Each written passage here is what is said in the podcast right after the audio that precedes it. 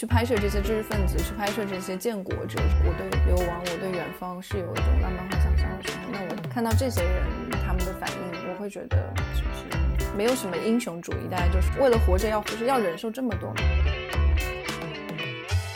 大家好，这里是时代美术馆开设的泛策展播客第七期，我们把陆续有来的一系列新鲜生动的讨论叫生滚粥。在闭门工作了大半年之后，呃，我们展览部的小伙伴又开始忙碌起来，所以这个不务正业的播客更新起来就变得有点慢了。在这里，我们要跟那些一直等待我们更新的听众们说声对不起，也请你们继续在 Apple Podcast、喜马拉雅、小宇宙或者荔枝 F M 上关注我们。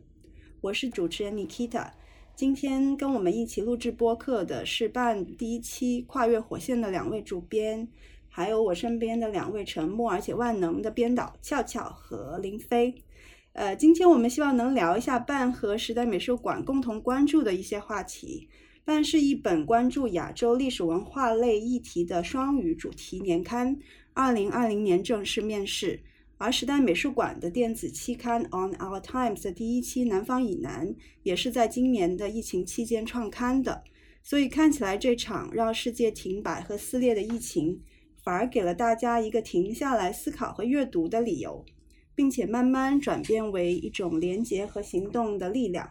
那今天呢，我呃，可能第一个问题是想请两位稍微介绍一下自己现在的情况，比如说身在何方，呃，有没有什么被中断或者马上要开展的计划？呃，大家好，我叫对方，我现在在北京，我之前在呃当代艺术领域工作了好几年，然后现在到呃回到学校了。疫情期间我一直都在南方，然后主要是在湖南、广东。被中断的计划当然是非常的多，就本来年过年之后就是要去印尼，然后继续学语言，继续拍东西，啊、呃，就一直没有去成。马上要开展的计划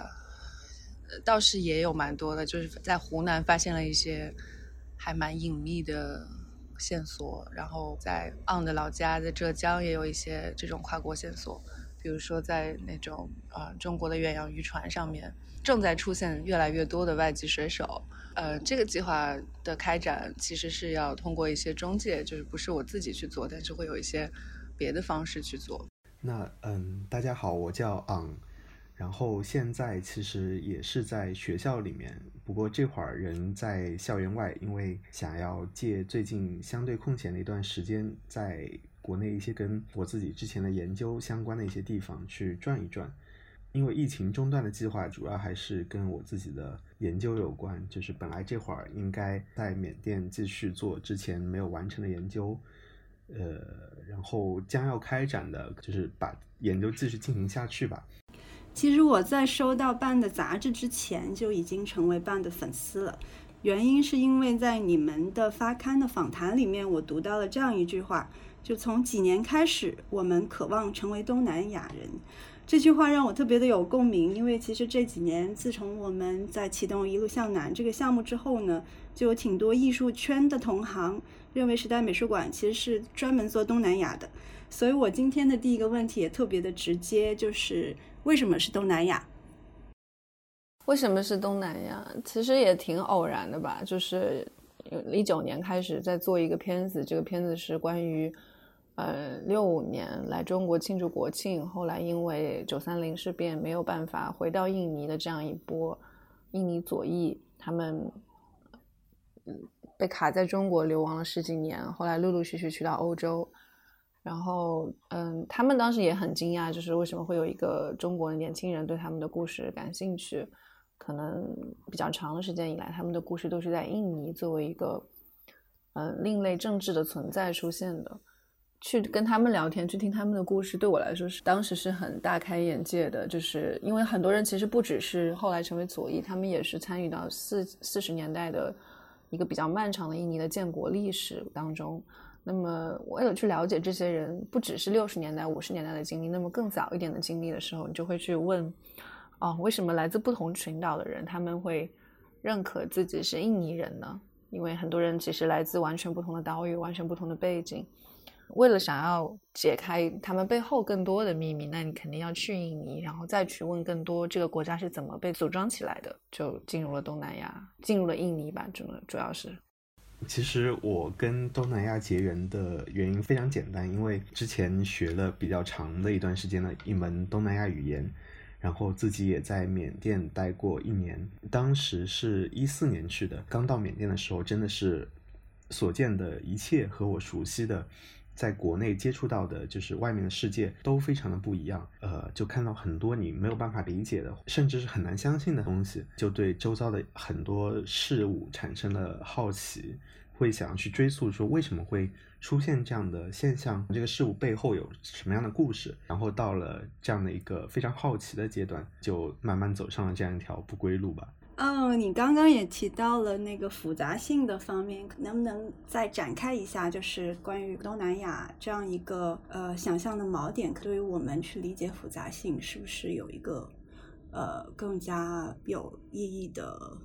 投射？我可不可以问Ong一个问题？因为我们知道中国的小语种培训是非常语言导向的，就是呃，尤其是你所在的这个学校是一个以语言培训为为根本的一个学校，所以我知道很多人他们本科即使出去有一年时间在外面，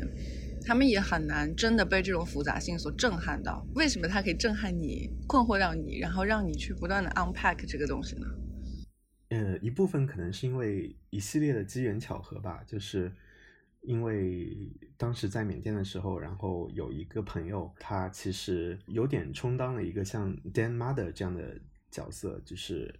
他会给我们很多的启发，会给我们介绍很多的新鲜事物，然后会启发我们去看很多呃生活当中的细节吧。另外还有就是有一位养大的人类学系的老师，他也给了我们很多的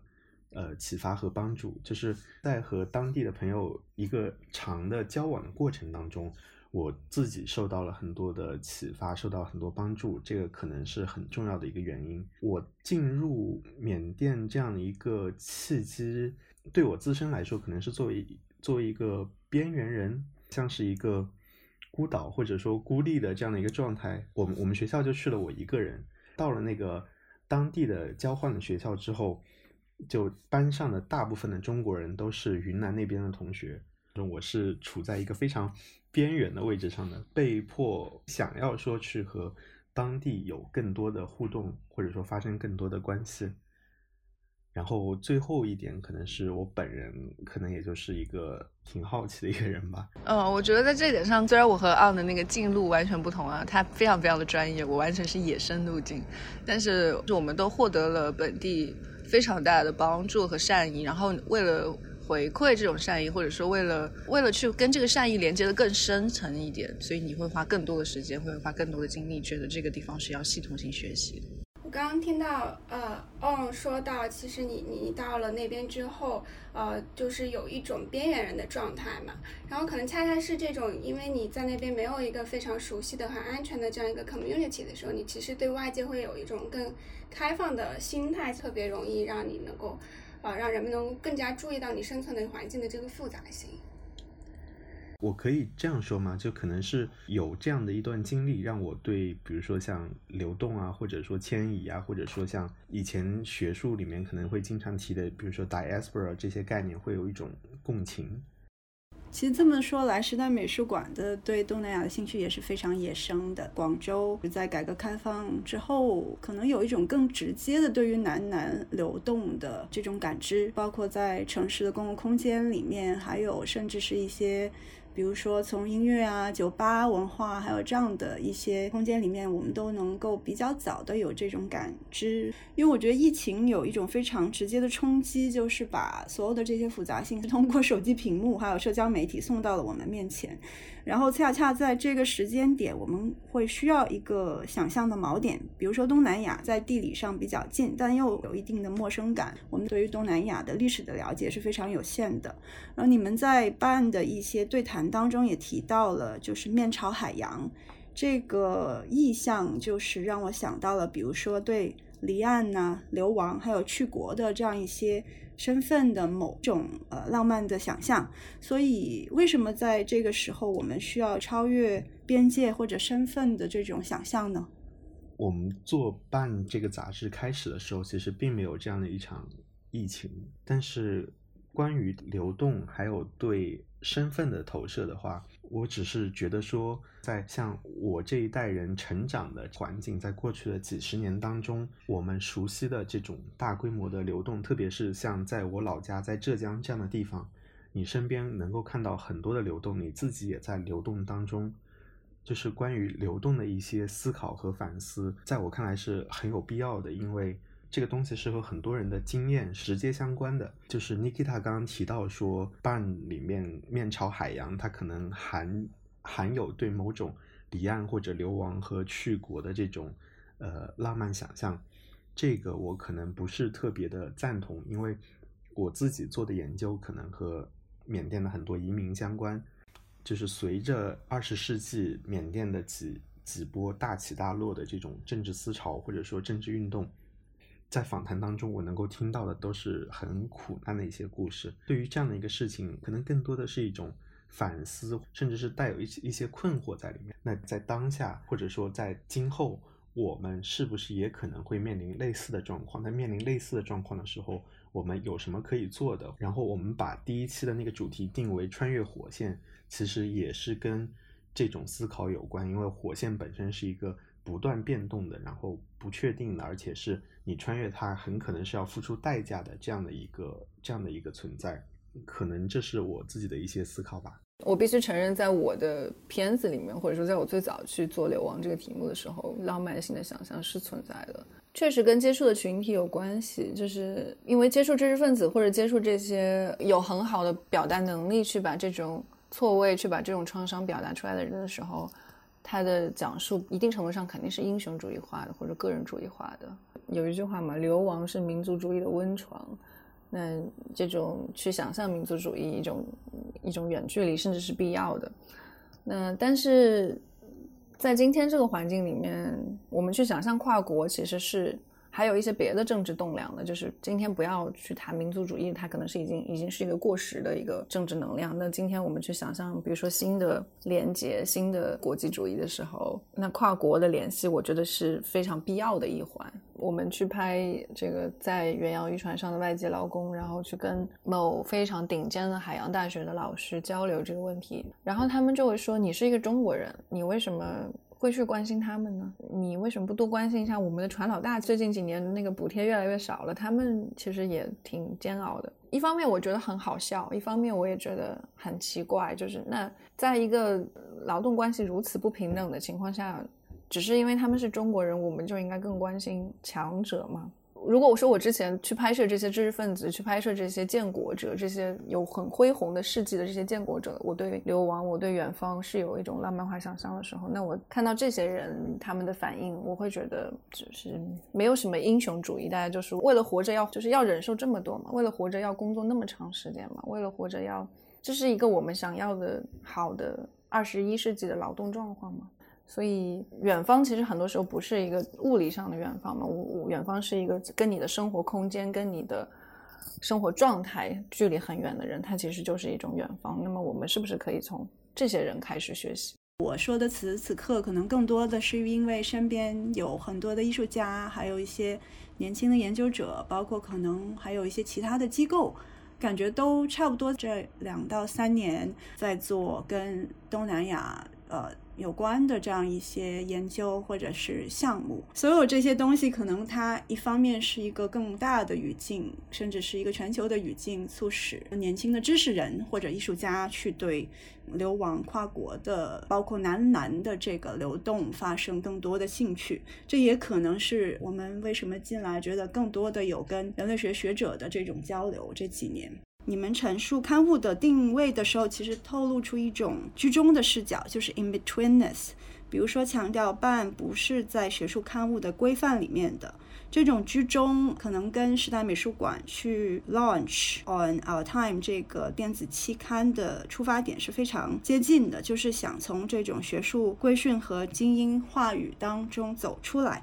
但是另外一方面，我自己也在困惑，我也想把这个问题拿出来跟两位去讨论，为什么我们要强调这个不是学术规范，这个学术规范是究竟是对作者还是对读者来说是有意义的呢？那作者和读者之间是不是能形成真正的共同体呢？当我们试图要真的跨出这个共同体的时候，其实是困难重重的。但因为我们有邀请学者写作，反过来是说哎，好像有一些学者通过参与到写作当中会觉得，哦，原来艺术家也在做这样一些事情，原来美术馆也可以做这样一种尝试，这可能是我们的一些小小的收获吧。我觉得时代其实在这种 bridging 上是做的非常有代表性的，就是通过每年的那种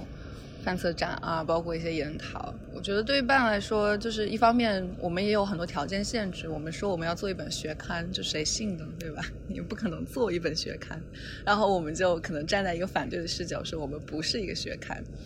但是同时就是大家都深受发表之苦嘛，都知道学刊发表有多么漫长的一个过程，然后写作又是一件就是其实是在很 minor 的事情上去不断的修正，但是有的时候作者的那种思绪又是很喷涌的，其实这中间永远是有一个很大的一个一个鸿沟。我记得我是之前听了一个东南亚学刊的一个讨论会，那个那个会对我还蛮有启发的。其实在不是学刊和找学者写东西中间，这还有是有一个很大的活动空间。比如说像安德森这种学者，他其实很长的时间都不是在为学术刊物写作，而是在为更大众的读者写作，然后他的写作会更加自由，会更加的洒脱。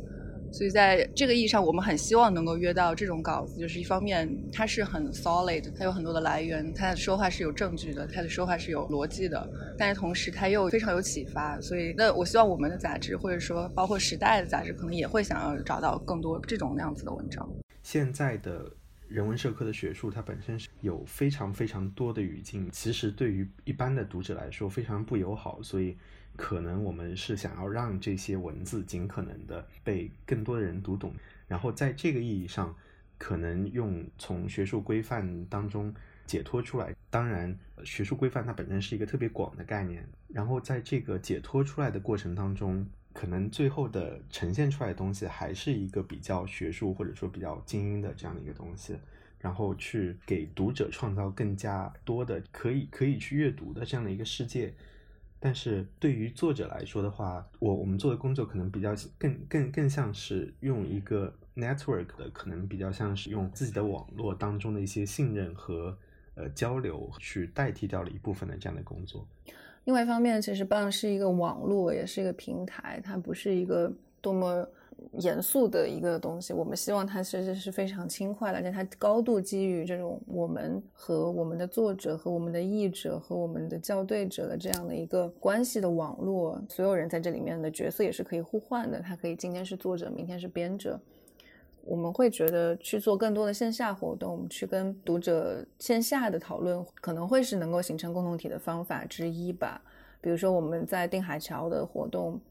在这里面的很多工作它之所以可以产生，都是因为这种首先有非正式的联系，然后大家对于共同的问题的关心和热爱，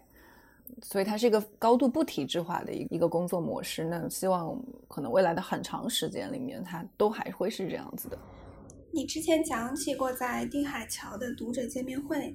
好像大家讨论的特别投入和精彩，那天是怎样的情形呢？对，就是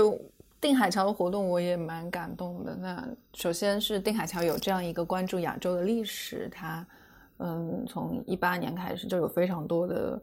包括印度啊，然后不同地方的讲者来到定海桥去讨论亚洲其他地方的历史交际。对我们来说，在上海就一定是定海桥。然后当天挺热的，因为那天人太多了嘛，所以大家都差不多找个到一个合适的位置站好或者坐好或者跪好之后，所有人都开始出汗了，就只有两台电风扇。那么一人说我们在这里体会到的这种汗意，它也是一种跟跟东南亚的气候相通吧。那么这样一句话就让大家一下子就变得能够忍受这种炎热了。当天就是有两个讲者，艾鹏讲泰国的侨党和徐正华讲他自己作为侨眷作为归侨后代的这个经历。那天其实正华讲的特别的激动，是有很多关于他作为归侨的后代成长起来的过程当中一直夹在两个国家的想象里面。不是说他很困惑他是不是中国人这一点，而是那么那个一直在谈论的印尼意味着什么，然后印尼在爷爷奶奶的眼里是什么，在我的眼里是什么。如果说我们之前只知道华侨好像是挺有用的一个东西，就是华侨在民族主义建设当中，在新中国建设当中，在抗日当中都挺有用，那华侨其实也是一个挺苦难的，或者说很多时候甚至是挺错置的一个群体。他们被召唤回来之后，他们在这个新的社会里面如何安放，一直到现在都还是一个问题。那天讲完之后就是特别热嘛，然后大家就一股脑的就去定海桥上吹风了。其实后来会想起来，我会觉得本来是一个很热烈的提问环境，但是因为太炎热了，我们必须去吹风，就变成了一个比较散漫的一个提问环境，可能能够建立一个更加 personal 的那种关系吧。那我们要不再往下，如果待会大家想起来什么在这个话题上呢，我们可以再补充。我还是想就以一个半的读者的身份讲一下整本半读下来呢，我觉得它是更多的在传递一种跨语言跨文本还有跨地域的体验。是不是能够记住这些学者谈到的具体的人或者历史可能不是最重要的，但是跨这个词语我们现在用的特别多，它从英语翻译成中文的时候，其实会失去了它原来既穿越又连结的这个双重的含义。语言学家芭芭拉·卡桑又将这种多语言或者跨语言的主体性，他描述的特别好。他说，当我们说着不止一种语言时，会让我们免于认为自己是唯一掌握真理的人，而且语言并不属于某个民族和国家。我不知道两位对于卡桑这种说法有没有什么回应？嗯，我我觉得这里面其实有好几个问题吧。首先想要说一下是Bang这个名字当时起它的时候，其中有 一, 一点考虑，就是可能觉得 Bang 这个词跟就英文里面的那个 Pan P A N 然后 hyphen 就是作为前缀的那个 Pan 可能是一个谐音词的关系。 Pan 这个前缀和 chance 不太一样， Pan 可能强调是一个 all inclusive 的这种很广泛的然后各种各样的联系，这某种程度上就表明了 Bang 这本杂志一开始的一些志趣，可能会去寻找形式不限主体也不限，就是各种各样的联系，只要是一种值得去反思值得去挖掘的这样的联系，我们可能都会把它收录进来。这个可能是我们一开始的想法，这个是一个。至于卡桑的这个说法的话，如果说回应前半句的话，就是当我们说着不止一种语言的时候，会让我们免于认为自己是唯一掌握真理的人，这个对我来说其实是挺有体会的一件事吧。因为在学习东南亚语言的时候，你会发现说去掉很多中文里面的日语外来词，因为那些日语外来词很多在我学习的滇语里面它是没有办法直接被翻译的，那些抽象的概念，很多的我们熟悉的词可能都是需要一个 breakdown， 然后在拆解的这个过程当中，你会发现哎，我们好像日常生活当中习以为常的很多大词好像都充斥着各种各样的问题。因为把它拆解成拆解成另外一种形态之后，你会发现说这个表述好像跟我原来理解的那个抽象词或者说那个日语外来词的那个意思好像是一样的，但是又给我一种非常陌生的感觉。在这个过程当中，你可能会去产生很多的反思吧。至于说语言属不属于某个民族和国家的话，这可能又是另外一个 level 的问题，而且这里面可能要涉及到你怎么去理解一个语言，或者说怎么去理解语言和民族国家的这样的一个关系。因为也有一些语言，比如说像老挝语，它如果没有老挝的独立，它可能根本就不会存在，所以这个可能又是一个非常大而且复杂的问题，就是很难去非常全面的回应卡桑的这句话，因为其实不是特别确定他在什么样的语境里面说的两层意思。语言并不属于某个民族或国家，那显然比如说英语对吧，所有人都会说他们自己的一种英语，但是一定程度上语言是可以塑造国家的。比如说回到印尼的情况是，印尼的国族建设里面印尼语是起到极其大的作用，当时他们选择什么样的语言作为这个地方通用语的时候，他们没有选择嗯、呃，占主要族群的爪哇人所讲的非常接续化的非常礼仪的爪哇语，他们选择了一门以马来语为基础的当时是通行在各个港口之间商人说的话啊、呃，这个语言是非常简单并且灵活性很高的，它很容易掌握。嗯，在这个意义上，这个国家它之所以可以被被构建出来，之所以存在一个印度尼西亚的想象呢，跟语言的关系是很密切的。这个可能会想说一下半未来的未来怎么样去处理语言，比如说这一期其实我们选的 Afrizalmana 的诗其实是用三语来呈现的，是用了印尼语、中文跟英文，我们的译者是从英文翻过来的。但是印尼语它本身是，尤其是 Afrizalmana 它是一个很重视去用印尼语写作，而不是用他自己的比如说爪哇语或者其他的更 native 的语言来写作的人。印尼语本身是在他的写作里面是有极其剧烈的美感的，并且所以未来的文学的作品不管是哪个语言，我们应该都会去呈现它的原语言。当然这是目前来说是一个应该说是一个美好的幻想，但是我们会认为去跟其他语言直接的翻译、直接的沟通、直接的交流可能会是比我们用英文去中介要重要的多。最后是我想聊一下当代艺术和人类学的关系问题，就是在时代美术馆的策展工作当中，我们经常要做一些牵线搭桥的工作，比如把年轻的学者、不同学科的学者和艺术家拉到一起，看看他们之间会不会产生一些火花。但是作为中介的艺术机构或者策展人，其实也会遇到一些困境，比如说人类学学者会觉得艺术家的联想和一些观察可能都比较表面，然后如果偶尔是有呃一些人类学学者会关注到当代艺术的话，他们可能会希望看到艺术家的作品能够为某种声苗提供例证。反过来呢，在当代艺术里面工作的年轻艺术家们，虽然他们确实有很多人受到人类学方法论的启发，但他们的兴趣可能还是在创造一种不一样的感知秩序上，比如说呃文化样式上的混搭作为一种后殖民的现象，其实对艺术家来说是特别有意思的。我不知道两位有着人类学训练背景，也跟当代艺术有一些关系，能否为我们听众当中的艺术家提供一些建议？我觉得这是一个难题，就是创作者，我也是其中之一，我没有任何可以说我有更好的建议或者我有更好的方法。我觉得人类学是一种方法，它是一种对于很多继承的观念感到不满，它对于很多背后的，就是当你想要去 unpack 一个观念的时候，人类学其实是可以提供很多的路径的。你可以通过历史的方法，你可以通过访谈的方法，你可以通过去参与观察的方法。那这个不是适合于所有的艺术家，当然就是适合于那些关心社会问题、想要去了解其他人是怎么想的那种艺术家。那人类学当然是一个可以用的把手吧。某种程度上，学者所要面临的编辑写作的工作，跟艺术家所要面临的在素材的拍摄、挑选、剪辑的工作，一定程度上是相似的。当然人类学非常强调一手，就是因为获得知识、获得信息是需要劳动的，甚至是很艰苦的劳动的。因为一个事情总是被不同的人所经历的，那么不同的人对于这个事情其实都是有发言权的，而不是一个话语权更强的人有更多的发言权。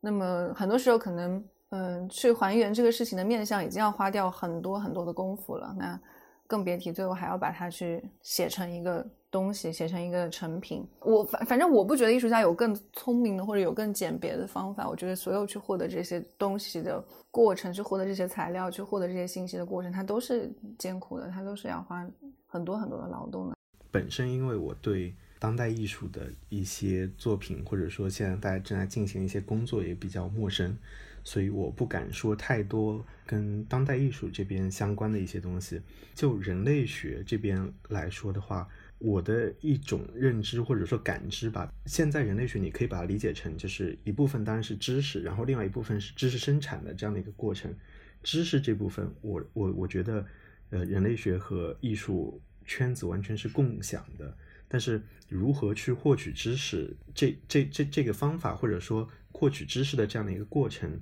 可能会存在一些方法上面的差异。这个差异我猜想可能并不是一个人类学和艺术圈之间的差异，它更多的可能和个人感知的能力，或者说探索的兴趣，或者说检索或者说各种各样的个人的能力或者说习惯的认知世界的方式去联系在一起。至于知识生产的这部分的话，人类学当然是个已经被学科化的这样的一个东西，它会有自己的一套东西在这边，这个东西它也不是完全封死的，就是如果艺术圈的朋友或者说从事艺术工作的朋友想要和这样的一个 institution 发生关系，它也是开放的。我在这里也代表跟我们一起工作的这些艺术家们来想把这个问题拿出来做一点讨论，包括很多观众会觉得有一些事情离他们是特别远的，为什么他们要来关心？那恰恰艺术家可能跟人类学学者都有这样一个共同点吧，我们要去讲这个为什么的问题，为什么这个对你重要 Why does it matter、right? 因为毕竟这两个群体他们在分工上面是有差异的，所以在关注和工作的侧重点可能会有一些不一样，但是在就是一些基础的东西上面，比如说对于身边一些事物或者说到一个新的环境当中对很多新的人事物的这种感知然后思辨，这些东西基础的这些东西应该都是共通的。我有的时候在读一些民族志的时候，特别是一些印度的学者写的民族志的时候，我会我会有一种很强烈的感觉，就是这些学者如果去搞艺术，他可能也是非常杰出的非常出色的这种艺术家，因为他们对很多事物的这个感知实在是太敏锐了，然后这个思辨也是很多时候真的是让人瞠目结舌，居然还能这样子去推理或者说思考。我们都会说人类学是非常擅长讲故事的，可能通过一个书本它能够把整个故事充分的展开，但我们面对的现实，观众到了展厅当中他们会说，如果三十秒这个影像作品不能引起他们的兴趣，他们就不会看下去了。所以可能对艺术家来说，他们还面对的是另外一些困境，还不仅仅是把一个事情要讲深的问题，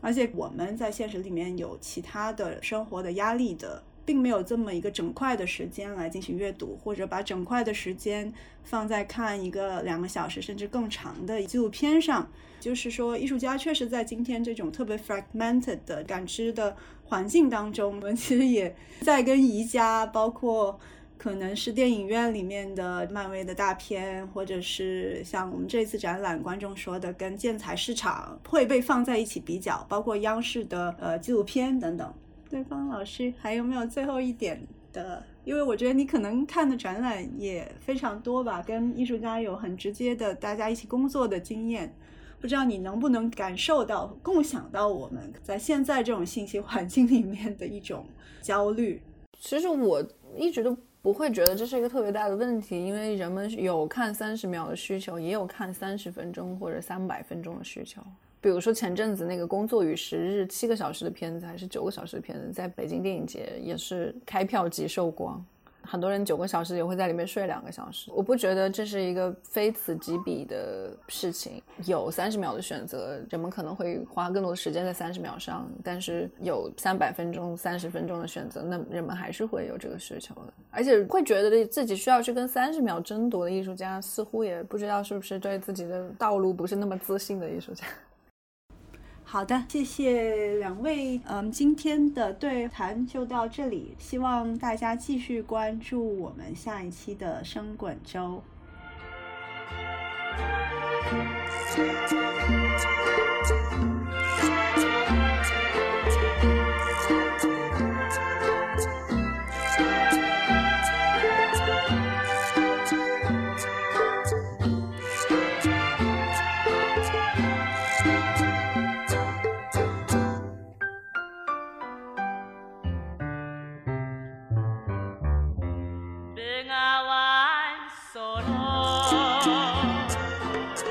Viva